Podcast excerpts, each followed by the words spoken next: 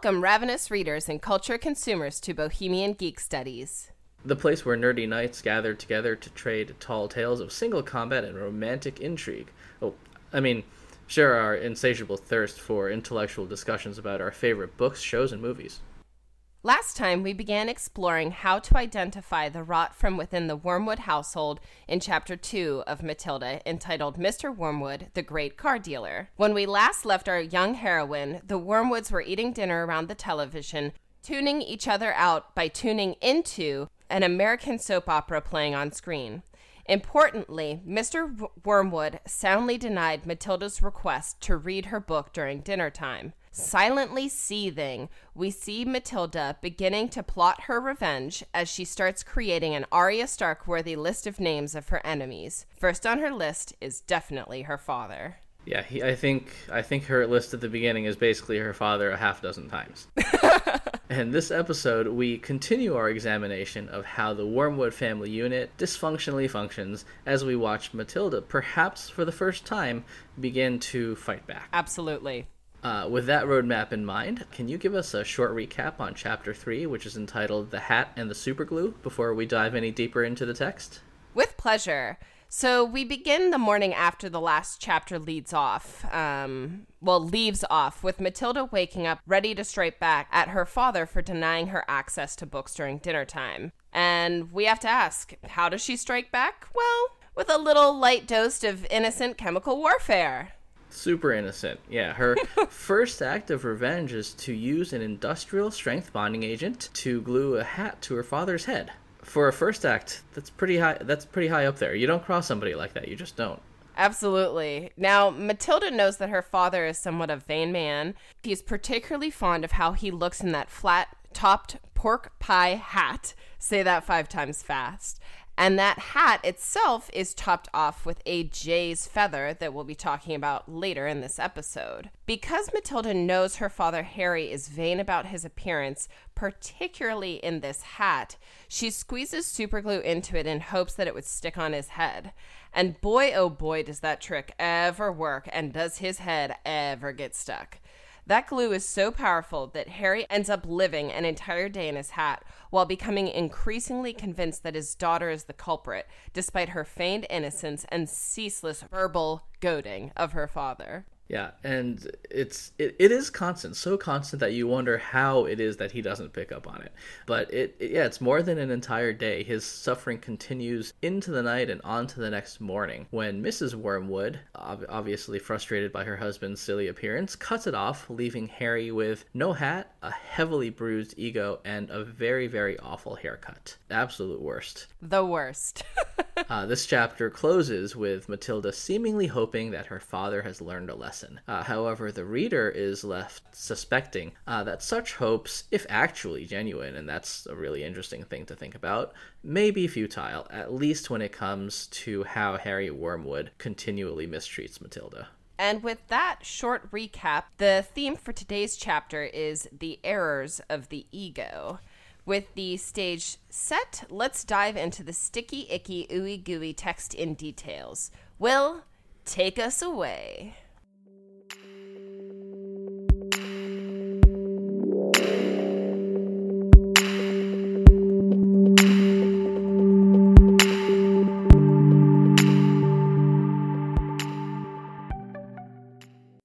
At the onset of chapter 3, we see Matilda wake up and with the morning dawn go straight to war. Absolutely. Like the best generals, she attacks at dawn while her foe is unaware, and she attacks coming out of the, the rising sun. And we have to wonder if she got herself a translation of The Art of War. Thank you very much, Mrs. Phelps. And thank you, Will, for that apt uh, call out. And Will, if I may interrupt you for what we're now calling a brief vocab moment, aka a uh, Bohemian Geek Studies detailed dorky dive into a vocabulary word, the name of which was inspired by listeners Nikki and Bo, so thanks to Nikki and Bo for that. The reason why you use the word onset instead of outset at the onset of this chapter is that because while both the words onset and outset refer to the beginning of something, onset implies something unpleasant or negative, whereas outset does not. Yep, we're launching into something, some serious serious negative business here. Absolutely. And because of that, and because the Wormwood household is so pretty darn frickin' unpleasant, that's why we should settle on the word onset with a special shout out to Connie for flagging this better word choice for us to use at the outset of our deep dive. Yep, no negativity from our part. And heading back into the text,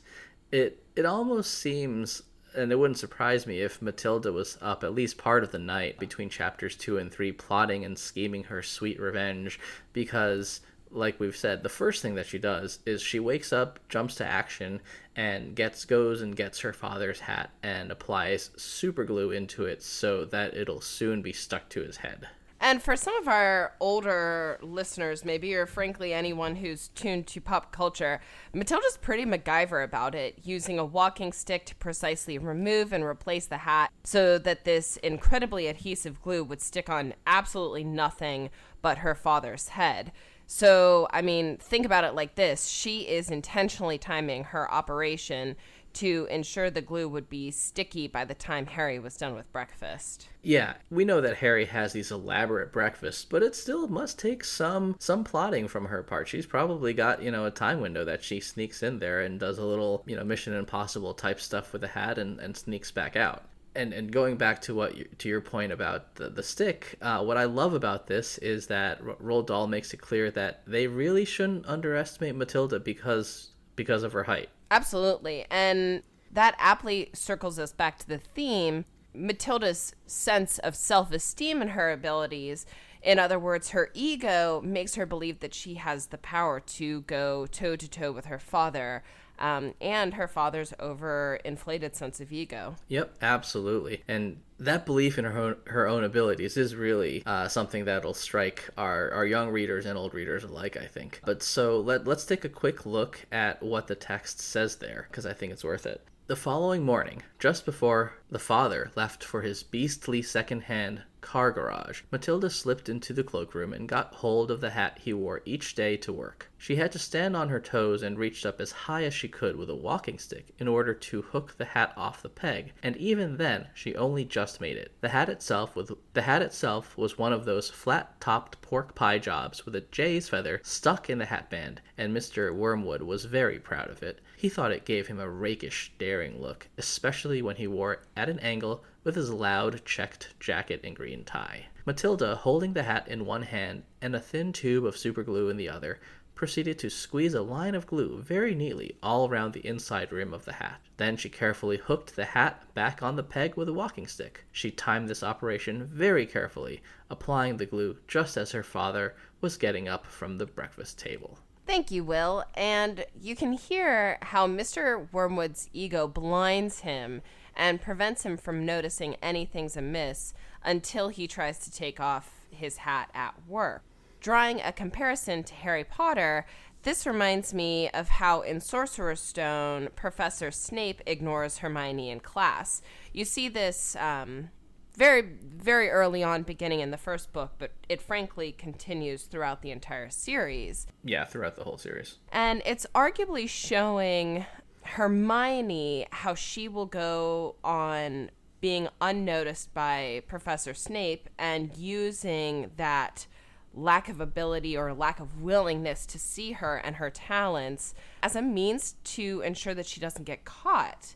And here we see Matilda using that same kind of uh, Hermione esque rationale from from that same kind of harmful learning that if you ignore me, I can do something malicious or something bad. I can put super glue on your head. Mm-hmm. I can yeah. set you on fire. So if you treat the student wrongly, the student may become too clever mm-hmm, mm-hmm. and mm-hmm. lash out and because of their intelligence not get caught.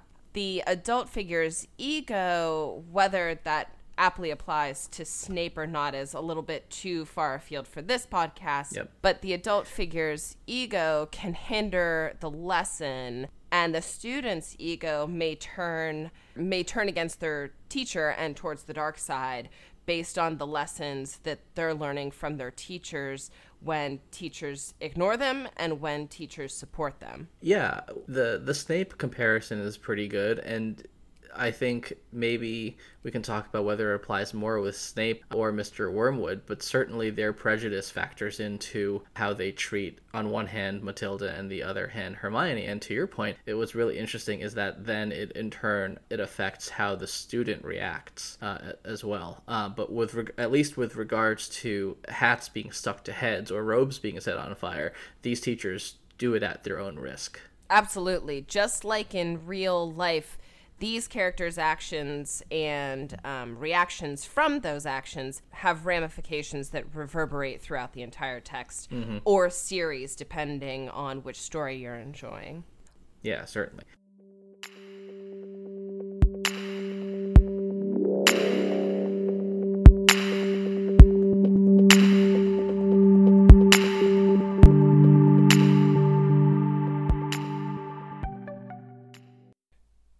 Now, as much as we like saving our deep dive of an element of the book for the end of the episode, we're going to shake things up a little bit today uh, by critically analyzing the potential significance of this one particular hat stuck to this guy's head. That flat topped pork pie hat. Man, we're going to have trouble with that so one. hard.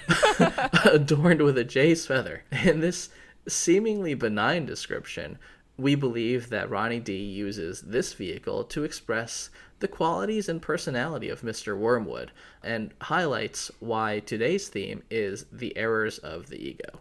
Now, as for the hat itself, I'm not going to say the whole thing again. it's a pork pie hat. It does look like a pork pie. Um, if you've ever eaten a pork pie or seen one, you'll you'll know what this is. But I suggest you look it up, and I also just suggest you have one if you're uh, if you're so inclined. They're mis- if you haven't, they're delicious. And as for the Jay's feather stuck in the hat, I think Dahl might have had the term popinjay in mind, which is a word that means a vain or conceited person, especially one who dresses or behaves extravagantly. And that certainly applies to Harry Wormwood. And while we cannot be entirely sure which kind of jay Ronnie D was referring to, with the help of my wonderful birdwatching father in law, Bernie, I think he and I, and now all of us, are able to come very close, if not precisely right, to identifying the bird in question. So let's break down our clues.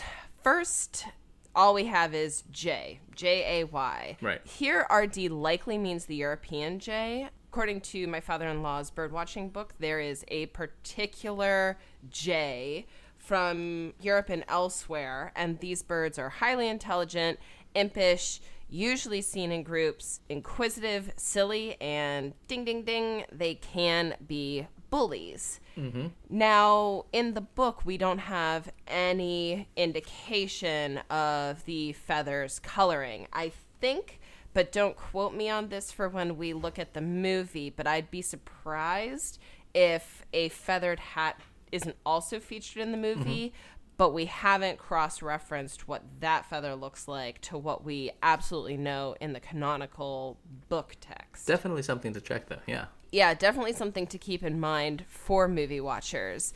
So for this feather, the jay's coloring is predominantly blue, black, brown, and or white. When it comes to the bird's disposition, when you pick a fight with a jay, you pretty much never pick a fight with just one. They're bullies around the feeder, bullies around dinner time. Mm. And so you see, just like in school, when Matilda sticks up for her father, just like Mrs. Wormwood and Mr. Wormwood kind of chittering and cawing back at one another, it's still all within the family. Bullies within, but also without let's see. Oh yeah, and also again talk about Mr. Wormwood's personality to a T. The Jays let out a screaming call to let you know that they're nearby.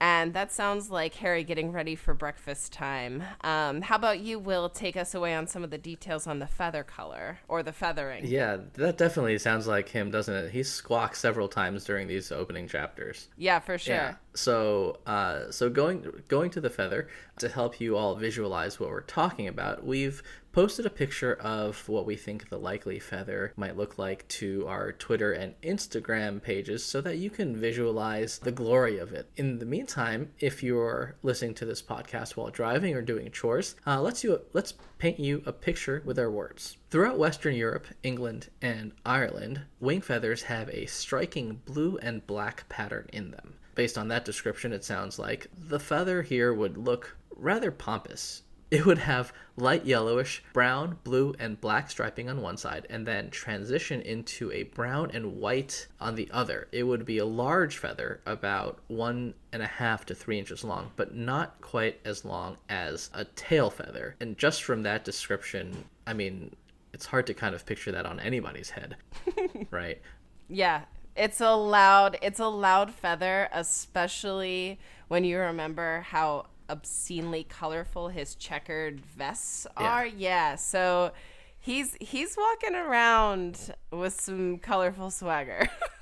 yeah, and and I don't know if it, if it's maybe it's the right time to bring this up. If any of our readers have read more adult books like American Psycho, Bret Easton Ellis's descriptions in that book are super weird. If you if you think about it. Oh God. Well, yeah, the, the, the business, business, cards, cards? definitely. Um, but even the even the the descriptions of the clothes are are if you if you were to actually look up the clothes he describes, they're just ridiculous. you know that's something that maybe our readers our younger readers could look, look forward to or our old our older readers can think about. So yeah.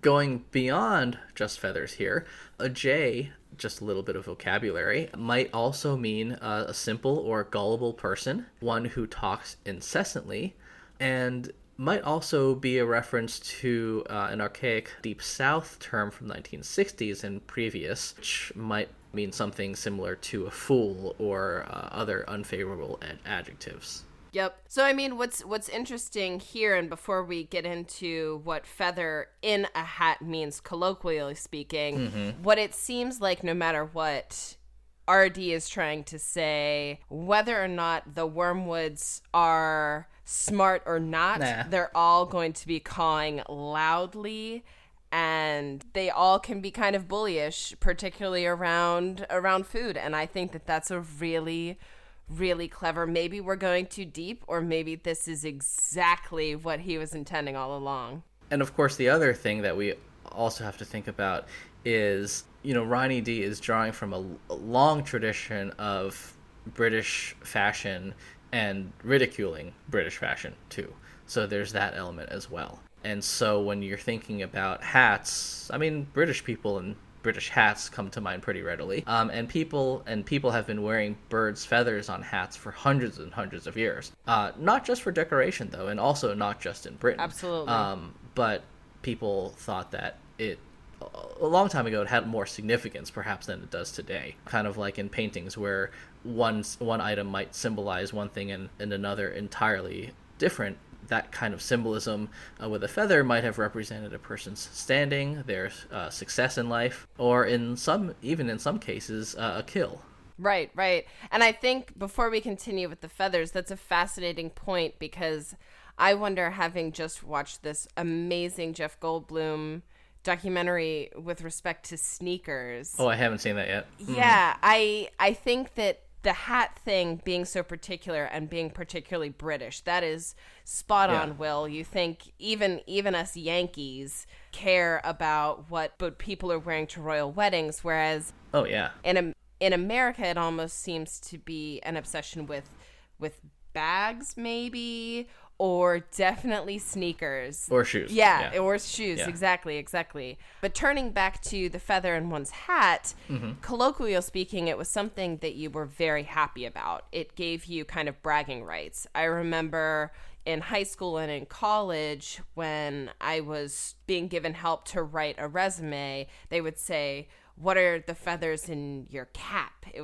it really meant what did you do to warrant a a third party's interest in hiring you or welcoming you into their school. Beyond that, there are some cultures and certain peoples, even America, where feathers do symbolize something still. And although we can't get into this too deeply here, in indigenous peoples, for example, they give feathers to symbolize a brave act, trust, honor, strength, wisdom, power, and freedom. And war bonnets um, which is arguably one of the most identifiable headdresses, Mm-hmm, despite their prominence in American westerns, I think predominantly. Right. They were only worn by a dozen or so tribes in the Great Plains region. Yeah, and you know, with with Roald Dahl potentially knowing more about uh, Native Americans from westerns than you know his his act- his education, then these war bonnets that you refer to might have actually might have stuck out to him too. Yeah, yeah. And of course, the term is referenced in that old Yankee Doodle song. I don't know if that's still a thing people Yeah. use at all, but that was something that I learned growing up. Did you? I, I did. I don't know what they teach these days because Yeah. I, I feel like I mean my my son came fr- came home from school talking about sitting crisscross applesauce. Yeah, no, I learned crisscrossing and applesaucing. Yeah. You did. Oh, okay. So see, I didn't. I I still learned the very n- incorrect I- Indian style. Oh, see, so I mean, this is this is we're jumping off a little bit. I but I wonder if this is one of those geographical things because mm-hmm. being in Pennsylvania, which some people consider Midwest and some people consider East, mm-hmm. I got both where I learned the improper sit Indian style and then I also learned crisscross applesauce. So I I heard it both ways. Uh, okay. See, I had never heard crisscross applesauce. So, but but regardless, going back to Yankee Doodle, yes, Yankee Doodle is something that uh, that I was still taught. I don't know if it's taught now, but definitely growing up in New England, they they, they like teaching us that that stuff. So yeah. Yeah, and we won't get into the full, albeit quick, song, but um, Doodle was uh, slang for a stupid person. That's what Brits would call us. And mm-hmm. macaroni, when they say put a feather in your cap and call it macaroni, that was like you look all swanky and and pompous. And so it's interesting that Roald Dahl keeps referencing American soap operas and and doing kind of almost American digs hidden in his very British book mm-hmm. because colonists like Harry Wormwood, even though he's in the good old UK, thought that they could look good simply by putting feathers in their cap. But you got to earn it. You can't just put a feather in there like he presumably did. You have to earn the feather. You have to earn your success. And Harry doesn't. Yeah, and there's a whole discussion that maybe we get into at a later date about like the the the general the generationally wealthy and kind of the Yeah. new rich um, and you know I, I don't know that that was what Dahl was referring to but I'm I'm pretty certain uh, that that Harry Wormwood would have been uh, pretty insecure about that. So that's that's something to think about as well um, Who? Who? She says in feigned shock. Harry Wormwood be offended? What? exactly. Yeah. Uh, but so going back to our f- feathers in our hats today, now the the term just ref- more commonly refers to any laudable success or achievement um, by by an individual that may help that person in the future. I actually really like when you talked about it in context of your resume, right? Because it's kind of like it's what you want to present about yourself as being the feathers in your cap. Absolutely. Uh, and and yeah, then to summarize uh, what all these pieces mean together as a whole, you know, we see that Mr. Wormwood is a bit of a vain, uh, more than a bit of a vain, pompous man, and so this idea of a feather in his hat really fits him. We've heard talk talk about how Jay's often bully, which fits this family. And although interestingly, the Jays are, like you said, highly intelligent, although this trait did not seem to have been passed on to all of the Wormwoods.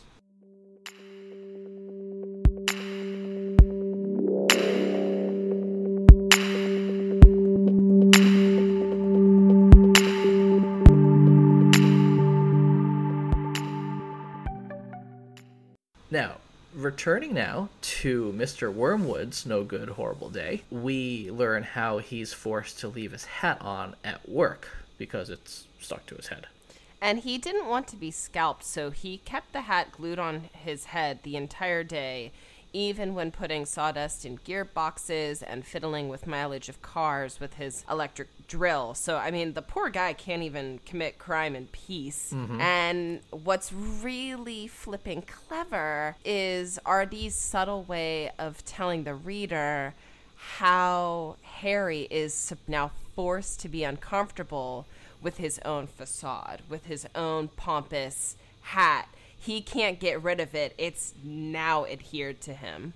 Yeah, and his discomfort is so is so bad and so evident, uh, and and Ronnie D describes uh, how he doubles down as follows: In an effort to save face, he adopted a casual attitude, hoping his staff would think that he actually meant to keep his hat on all day long, just for the heck of it, like gangsters do in the films. And again, here we see, you know, you like you referenced earlier that reference to American media or entertainment or culture.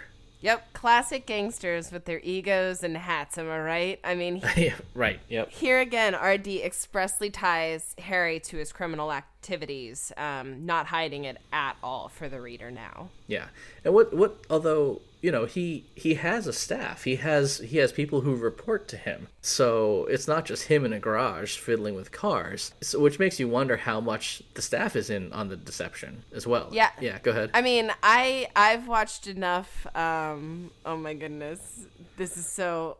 What are they called?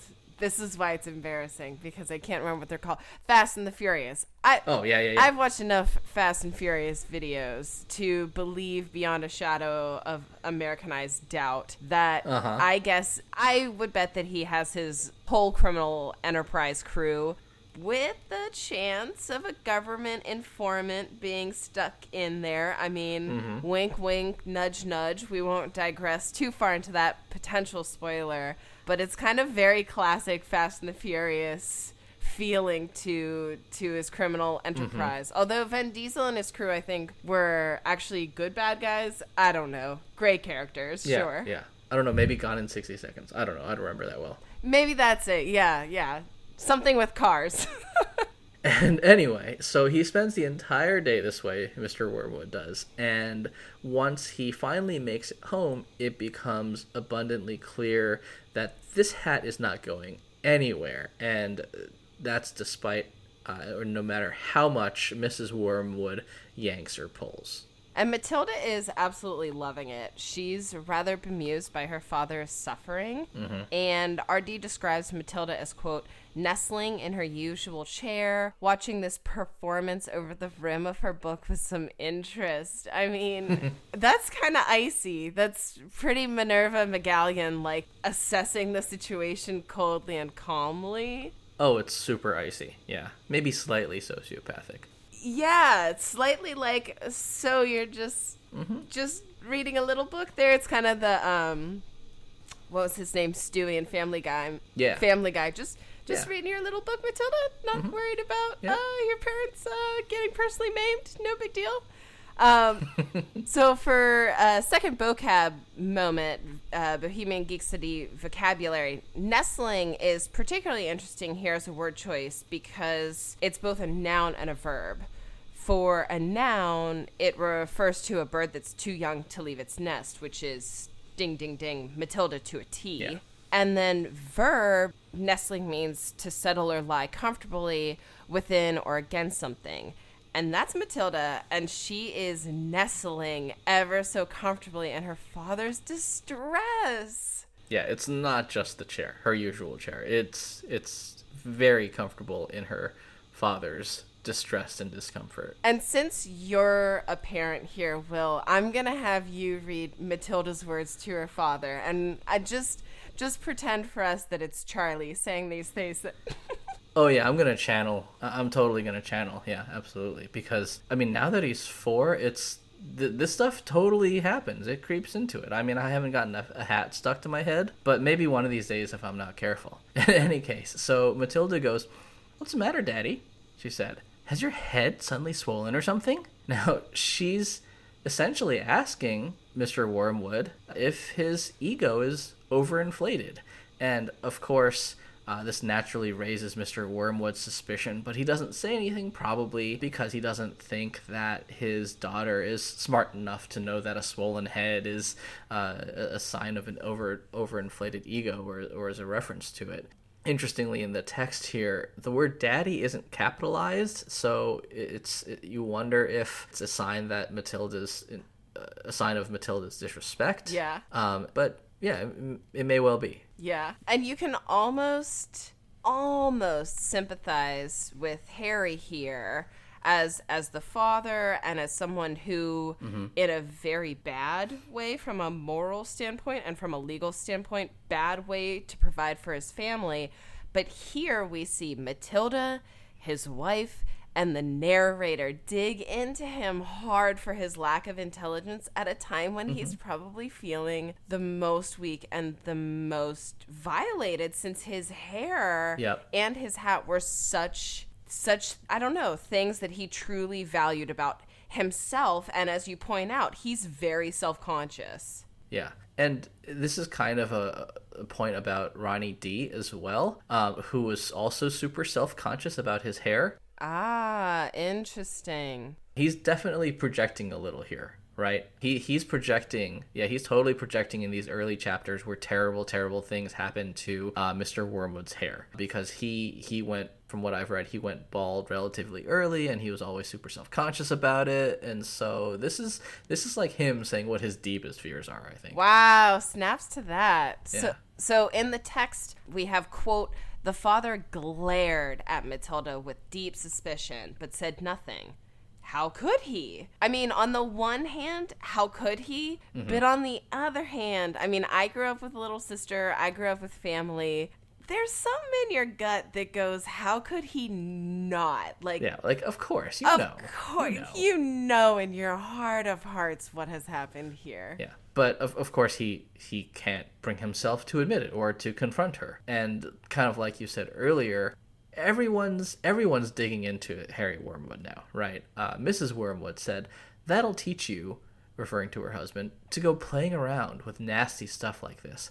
I expect you were trying to stick another feather in your hat. And again, that, that feather in your hat is is literal and figurative, and, and Mrs. Wormwood is you know basically saying, oh you you you silly guy, like what's you know it's it's literal and it's figurative, right? Absolutely. I mean, it points out that Harry is probably very obsessive mm, mm-hmm. with trying to collect accolades, which he does not deserve. Thank you. That's that's what Yep, I was yep. going for. Exactly. Yeah. And then and then Mrs. Wormwood then goes on to chastise him for not reading like the silly person that he is the label of the superglue, which is such a dig at her husband's intelligence, but also illustrates a really tragic lesson to Matilda, who's sitting there watching all of this, and therefore to us, that lying uh, can work because she's apparently going to get away with all of this. Yep, absolutely. She has now turned her own mother into her accomplice. Mm-hmm. And while Harry kind of knows it, Matilda, it looks like, is getting off scot free. But when Mrs. Wormwood starts getting involved and starts heckling Mr. Wormwood, that's when Harry really starts to snap mm-hmm. Not surprised pretty much but with the language that's used this is where our harry potter senses starts tingling again with anticipation because harry wormwood yells at his wife what in heaven's name are you talking about you stupid witch? Mr wormwood shouted clutching the brim of his hat to stop anyone trying to pull it off. Now we'll get into the witch wizard harry potter parallels in subsequent episodes. We just keep dipping our little toesies in it because we can't help ourselves. Mm-hmm. But this right here is the very first expressed and unequivocal mention of magic potentially running in the family, which is incredibly exciting to consider, but at least expansive viewpoint, at least seems to imply that magic does exist in the world, at least in the same sense that it, it exists in here, mm-hmm. if not more so. If our if our listeners are potential skeptics on this, it's I think helpful to remind them that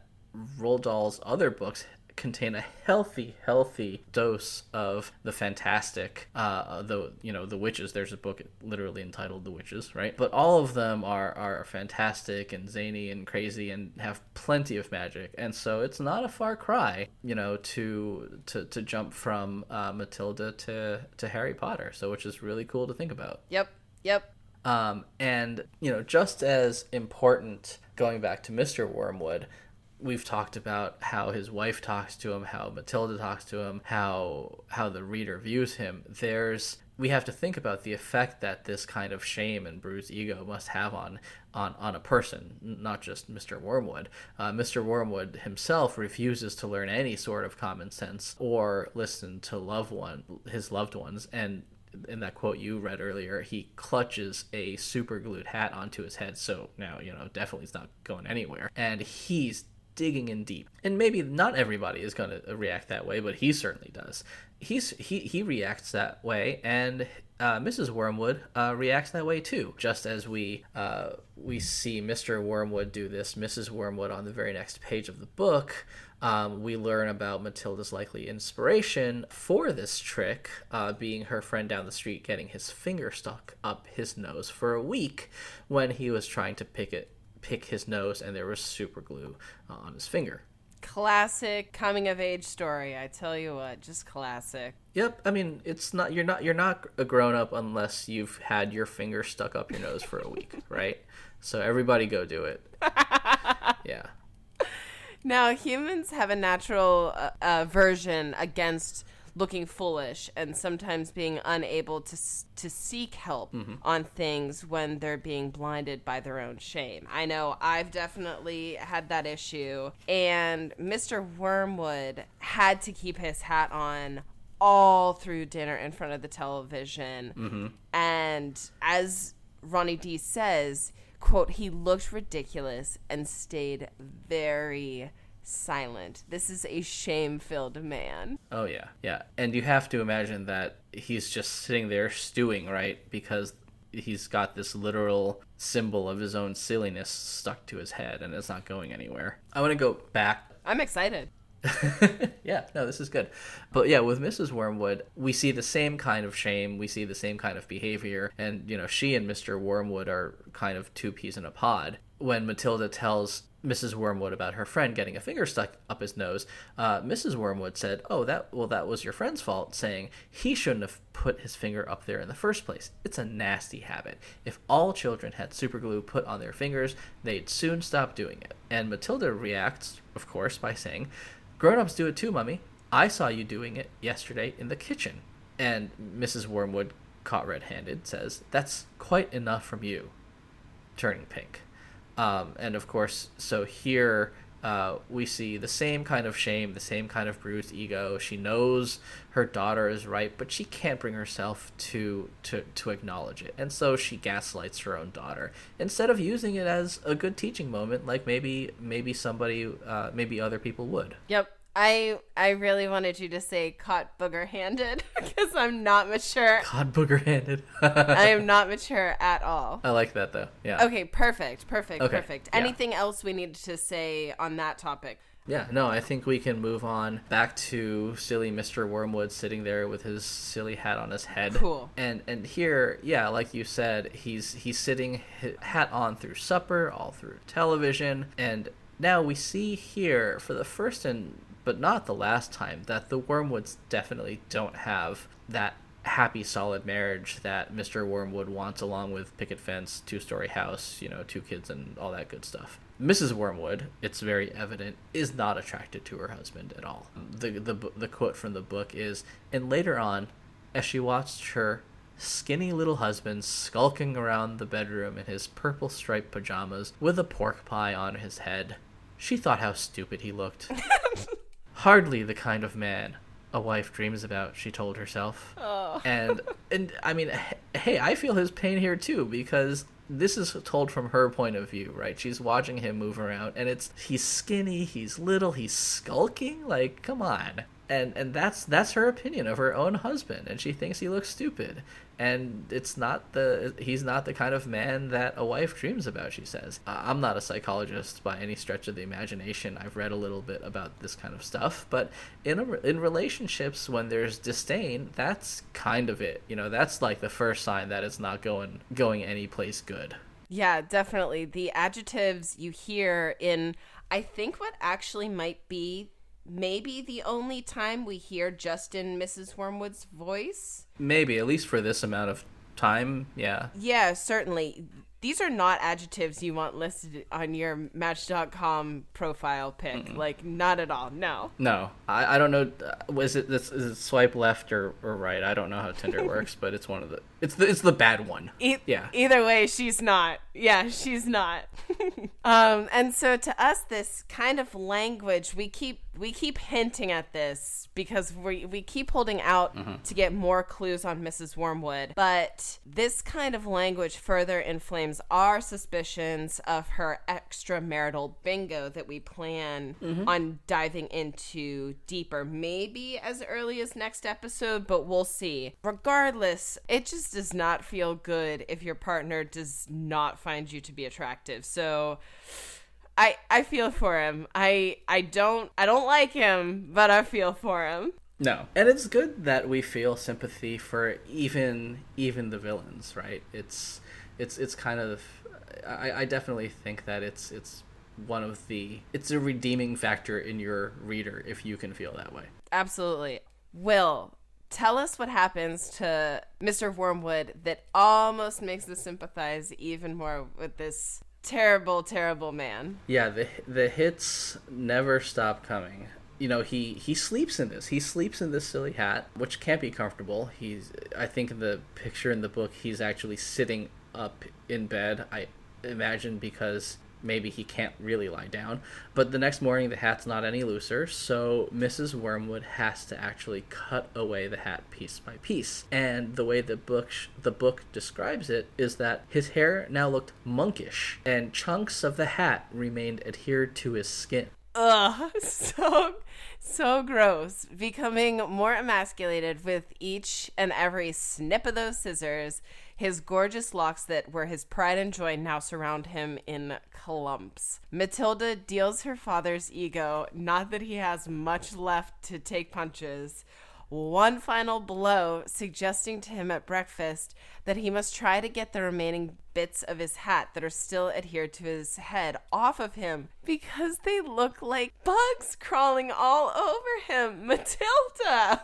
Jeez Louise! His head appears to be infected, and it's his daughter's doing! Matilda! Yeah it's i mean it's not just we're not ta- talking about i mean the obvious illusion is that he's got like lice on his head or something like that right? But they're they're visible. He's got like these big chunks of whatever stuck to his head. And you know that's really the last straw for mr wormwood finally even though he he's had all these signs this is her uh, doing but he hasn't spoken until now. Finally, he snaps at her, "Be quiet," um, and tells her to keep her nasty mouth shut. Which, uh, like we kind of we've said before, it can't be the first time he's said this, and must be a common refrain in the Wormwood household, which is so terrible. Absolutely. The chapter closes stating. Um, stating that Matilda's act of chemical warfare was, quote, all in all, a most satisfactory exercise. But it was surely too much to hope it had taught the father a permanent lesson. But here is where we get at the heart of the error of the ego theme. Is Matilda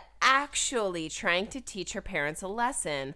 Or does she not realize how much of her parents' own behavioral lessons she has adopted and is utilizing against them? Is her own ego, like her parents' egos, blinding her to the actual ramifications of her actions and words? Yeah, that's a great question. Because, like we said er, at the very beginning of this episode, she just wakes up and, and launches herself into action, right? She's thought about this, but maybe she hasn't, either maybe she hasn't thought about it to the fullest extent, or this is su- such ingrained behavior to lash out that it's it's learned from her parents, and maybe she's not recognizing this. A quick fact check. Big thanks to our friend Daniel for helping us with this. At this point in the book, Matilda is likely not uh, not quite five and a half years old. In chapter one, uh, she was about four when she really wanted to read, and in later in the book, in chapter seven, we learn that she starts school late uh, at about five and a half because her parents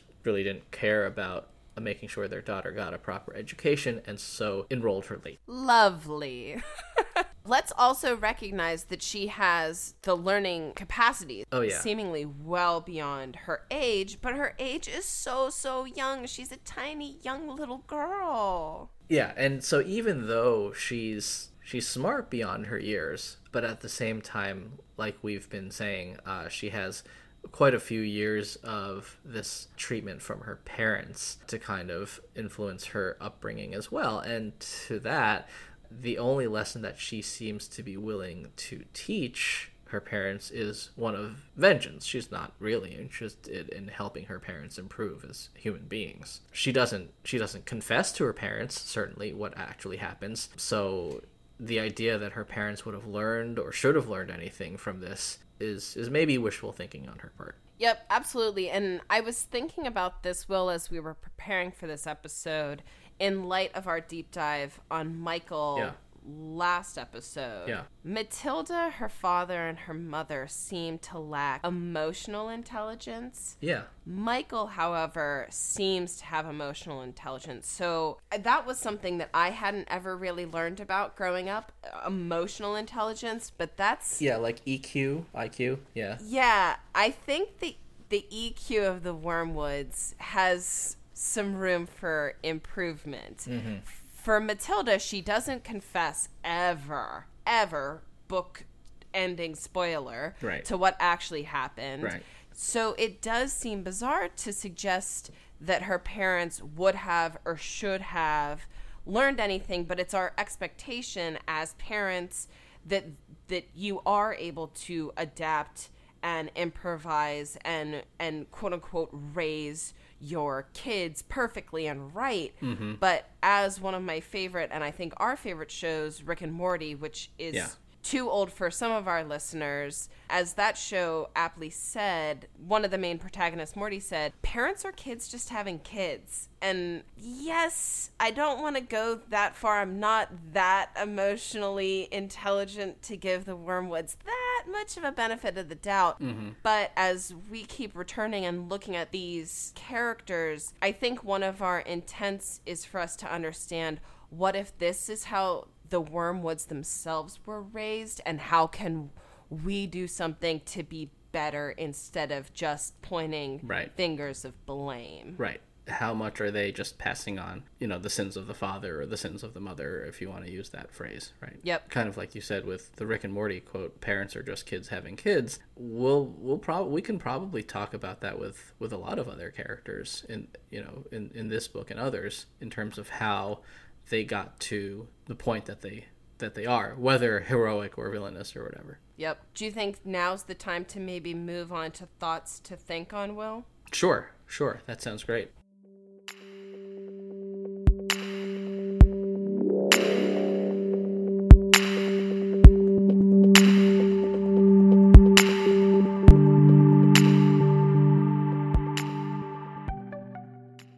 In today's episode, we focused on the errors of the ego. And if we haven't credited her yet, a tip to our reader Connie for suggesting that theme to us. It's absolutely perfect for this chapter because we see that it's it's his ego that makes Mr. Wormwood wear this hat in the first place. It's his ego that makes Mr. Wormwood think that he deserves uh, a feather in his cap, any feathers uh, at all, let alone many, for committing crimes uh, and swindling people. And it's ego that makes him want to save face in front of his family and criminal crew um, and double down on not taking his hat off, um, despite how uncomfortable and unhappy it made him.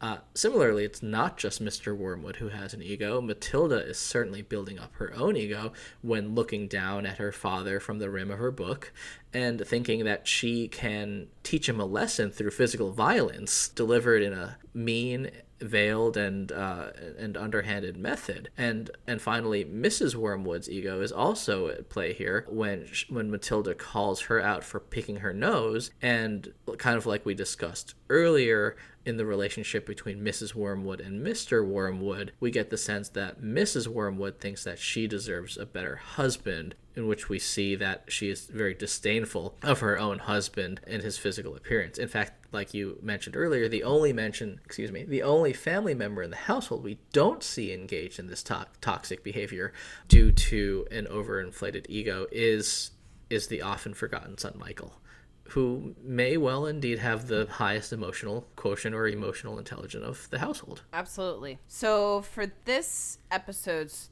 thoughts to think on, in light of the errors of the ego that we went through, we have two thoughts to think on here.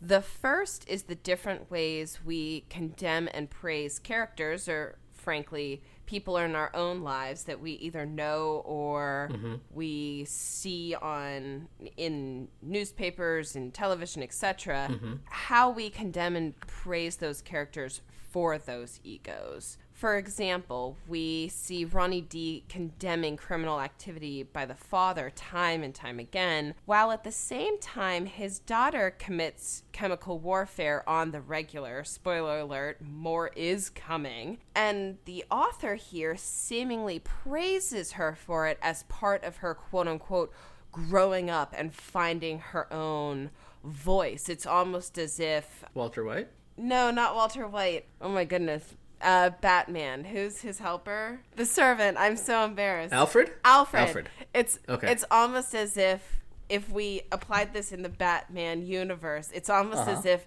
Alfred is going to the young Joker and going, "You know what, Joker? You don't have enough on your plate let's let's continue to praise you all of this stuff that you're doing acting out matilda joker this is actually you quote unquote joker growing up and finding your own voice that's i mean it's extreme but what just because she's a tiny little girl we're gonna give her a pass i don't know where does right, right. where does the line get drawn where does matilda and other characters who go from fighting fire with fire to full on Dracarys Daenerys Stormborn first of her name.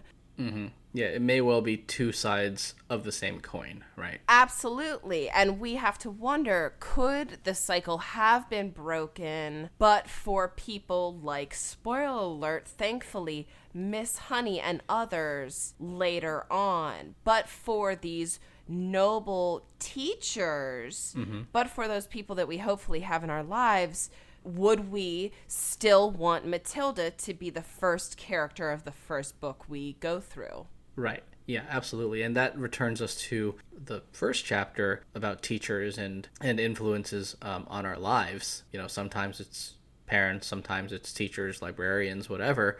But you know, it's I, I think I want to say that Matilda celebrated its what 30th year in, in publication last year, and there were all these people talking about, you know, what could Matilda be doing today? Like, what could her profession be? What could she be up to? I didn't see this anywhere, but certainly it would have been worth pointing out if it wasn't for Miss Honey or some of these better influences we might be looking at this kind of like Daenerys Targaryen kind of situation. Absolutely. Or Green Goblin scientist gone amuck. Mm-hmm. You just mm-hmm. thank you, mentors, teachers, and librarians and parents once again for for raising for raising kids and for hopefully being good role models for young right. Matildas. And one of our readers had also pointed out that there was a lovely comic strip kind of of a young boy who had very much admired Matilda mm-hmm. and how unfortunately for him his teacher had frankly ridiculed him I think it was and said right. That's a girl. You don't want to have a girl superhero. And I think it's really boss having role models and superheroes and protagonists or even i mean let's face it i've seen some cute little girls who visit disney and bow to darth vader sure it's really exciting to be alive at a time where gender norms are being deconstructed as part of a reconstruction. So, yep. to all of our males out there, if you love Matilda, lean into it hard. She's a boss. Yep. More power to you. So I think this will end us on our second thought to think on. Can you think of a time in your life, and we certainly hope so, that perhaps even yourself, you've seen someone's refusal to let go of their ego, your ego, in a kind of sticky, icky, ooey gooey situation. I know I've done it for this podcast. I had to let go of what I thought was a really cool theme for this episode mm-hmm. until Connie said, maybe you want to rephrase it. And she was so spot on that what we were getting at for this episode wasn't our proposed theme of ignorance is bliss. I mean, it, it sounds ironic at this point to have chosen a different theme when it's clearly the errors of the ego for this episode. And so I wanted to show even people who are teachers, like we're hoping to serve for some of you, or at least vessels through a book exploration, we're allowed to m- make mistakes. You're allowed to make mistakes. That's when real magic happens. If you want to do something that defies the odds, that means mm-hmm. you gotta learn what the odds are first and then break them. Yep. Absolutely. And so maybe it's it's not just kind of like we talked about seeing somebody's refusal to let go of their ego lead them into a sticky uh, situation, but we should think about when what are some good things that happen when people do let go. Yep. I'm I'm certainly thankful, very very thankful to Connie for her uh, suggestion of the theme because I think it really brought this uh, brought the ideas in this chapter together. Um, but thinking more largely, you know, about what what good things have happened when people have acknowledged mistakes and learned from them, and not and not let their ego command their response to a situation. It's definitely something to think about. Absolutely. And so, with that, thank you, uh, dear listener, for th- tuning in to our third episode. Thanks to our reviewers, Connie, Daniel, and Danny, and our sound expert, Alex, for helping us obtain our, our sound goals. Uh, this podcast, Bohemian Geek Studies, is now on Apple, Spotify, Stitcher, and other platforms. So, please, by all means, uh, please tell your book loving buddies to come and join the party, with or without a, fe- a feather in their hat. Absolutely. Once up, folks, and keep those pages turning.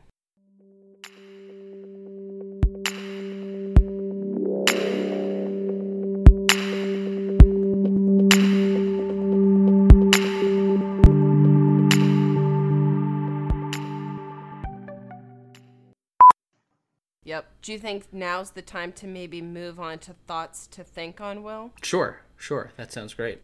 Do you want to cue up the intro for that? Or like Yeah. say I don't know. I I don't I never know how to like start yeah. the transition So I guess thing. yeah, I, I, guess we just jump in, pause and just jump in, yeah. Yeah, right? Okay. Okay, okay cool. We're just jumping in. And in today's, in episode, today's episode we focused Wait. You go first.